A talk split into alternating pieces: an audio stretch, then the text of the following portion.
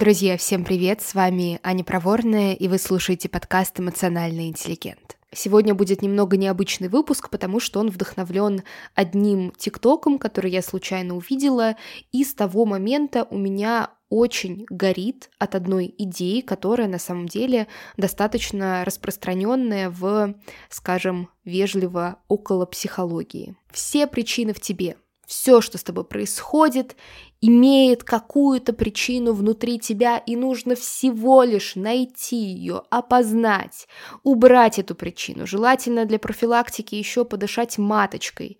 Если у вас ее нет, то можно каким-нибудь, наверное, другим органом, который не предназначен для дыхания, и тогда все будет просто великолепно. В этом выпуске я хочу рассказать про три вещи. Первое. Почему эта идея является полным булшитом и вообще на самом деле очень вредной установкой. Второе. Почему она такая заманчивая? Очень многие люди в нее верят и не без причины. И третье. Какую более близкую к реальности и, что самое главное, рабочую альтернативу я могу вам предложить. Если вам нравится подкаст «Эмоциональный интеллигент», то не скупитесь на 5 звезд на iTunes или любом другом приложении, где вы слушаете подкаст.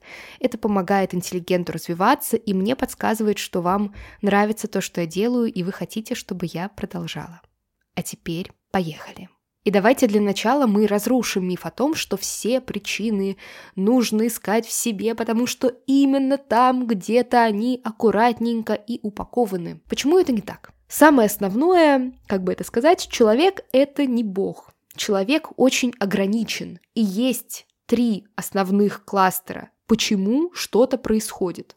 Первый кластер причин – это внутренний, то есть, да, какая-то причина в тебе, ты что-то сделал, и это повлекло за собой какие-то последствия. Давайте какой-нибудь простой пример про отношения. Знаете, есть а, такой частый запрос про то, что вот я притягиваю к себе всяких козлов, баранов и там прочую живность.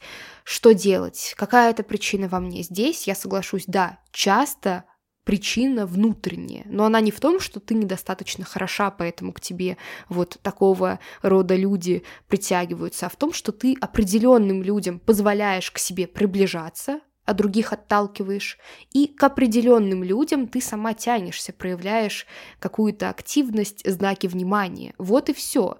Очень во многом это про то, что ты делаешь, то, что ты делаешь, то, как ты себя ведешь, то, кого ты впускаешь в свою жизнь, кого не впускаешь, приводит к каким-то последствиям, например, к череде отношений э, с людьми, которые тебя не уважали. Второй кластер причин про взаимодействие. Взаимодействие меня и других людей и меня, и мира в целом. Тоже пример про отношения. Мой партнер меня не слышит, он э, замыкается в себе, я о чем-то его прошу, я говорю ему про свои чувства, про свои потребности, он максимум кивает головой, но чаще всего просто молчаливо идет играть в комп, и до него вообще никак не достучаться, я ему не важна. Простой обыватель скажет, что он мудак, а особо духовный, просветленный человек скажет, что какая-то причина в тебе, нужно просто ее найти. Возможно, ты недостаточно раскрыла свою женственность. Но на самом деле чаще всего вот такой паттерн, как и большинство проблем в отношениях, это про взаимодействие. Как это работает?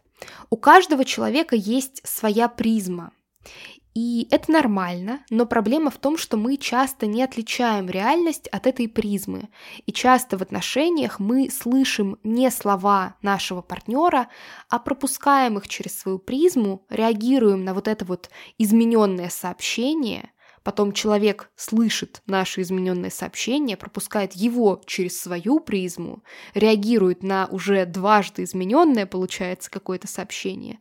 И таким образом срабатывает э, такой сломанный телефон. Разбираем. Когда она говорит ему о том, что мы мало проводим времени вместе, и меня это расстраивает, он пропускает это через свою призму, и он слышит не мы мало проводим времени вместе, меня это расстраивает, а то, что ты плохой. Почему у него такая призма, да, черт знает. Возможно, не знаю, у него мама была критикующая, ему говорили, что он плохой. Или не говорили, но вот этой вот поднятой бровью очень ясно давали это понять. И когда он слышит «ты плохой», он, может быть, чувствует много беспомощности, потому что, блин, я так стараюсь, а я все еще плохой, там много стыда, и хочется закрыться, хочется пойти куда-то в другую комнату, не знаю, пойти играть в компьютер, бегать, делать что бы то ни было еще. Или, может быть, он чувствует не беспомощность, а злость, потому что я плохой, но я же так много делаю, я же, например, обеспечиваю, я же забочусь, я же люблю, я же стараюсь, а я все еще плохой, и, может быть, он боится проявить эту злость, он боится, что он может ранить своей злостью, что он может разрушить эти отношения своей злостью, поэтому он закрывается в себе, чтобы не разрушить что-то важное для него и каким-то доступным для него образом уходит. И когда он уходит в другую комнату, это тоже некоторое сообщение. Сообщение это не только то, что мы говорим словами через рот. Она воспринимает это не как то, что, например, он чувствует бессилие, или что он злится и боится эту злость вылить, или что он просто пошел играть, например.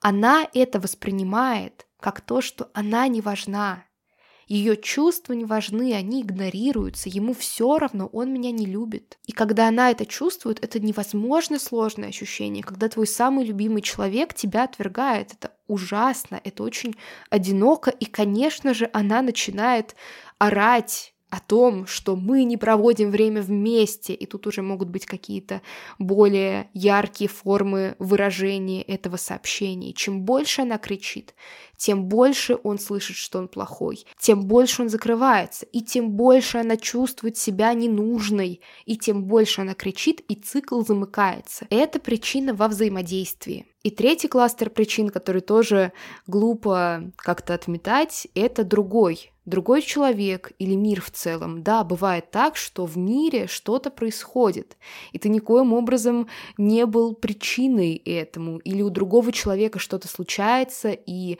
ты никак не вызвал его такую реакцию. И здесь самый яркий пример — это насилие.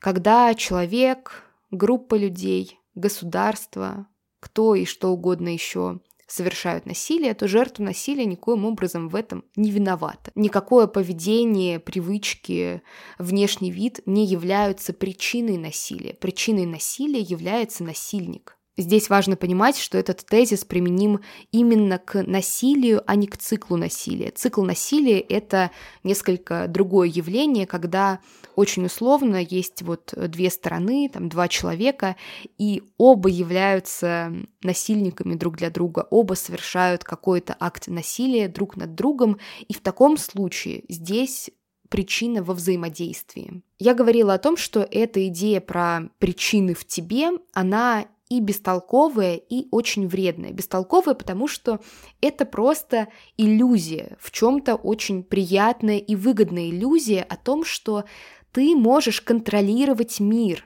Если кто-то плохо с тобой поступил, то просто тебе нужно что-то в себе поменять, чтобы из мира исчезли эти мрази. Или, например, ты сталкиваешься с каким-то заболеванием, и очень приятно на самом деле верить, хоть и несколько болезненно в моменте, что просто ты что-то должен поменять, и тогда с тобой такая жесть больше никогда не случится. То есть есть вот этот культ психосоматики, при том, что психосоматика — это очень реальная вещь. Просто далеко не каждое заболевание вызвано тем, что у тебя что-то в э, психологическом э, твоем эмоциональном мире происходит. Это полный булшит, это неправда. То есть бестолковость в том, что это просто иллюзия, причем такая очень нарциссичная иллюзия о том, что ты являешься центром Вселенной, как минимум своей, и все, что происходит, зависит от тебя. А вредность этой идеи можно на двух уровнях сразу рассмотреть.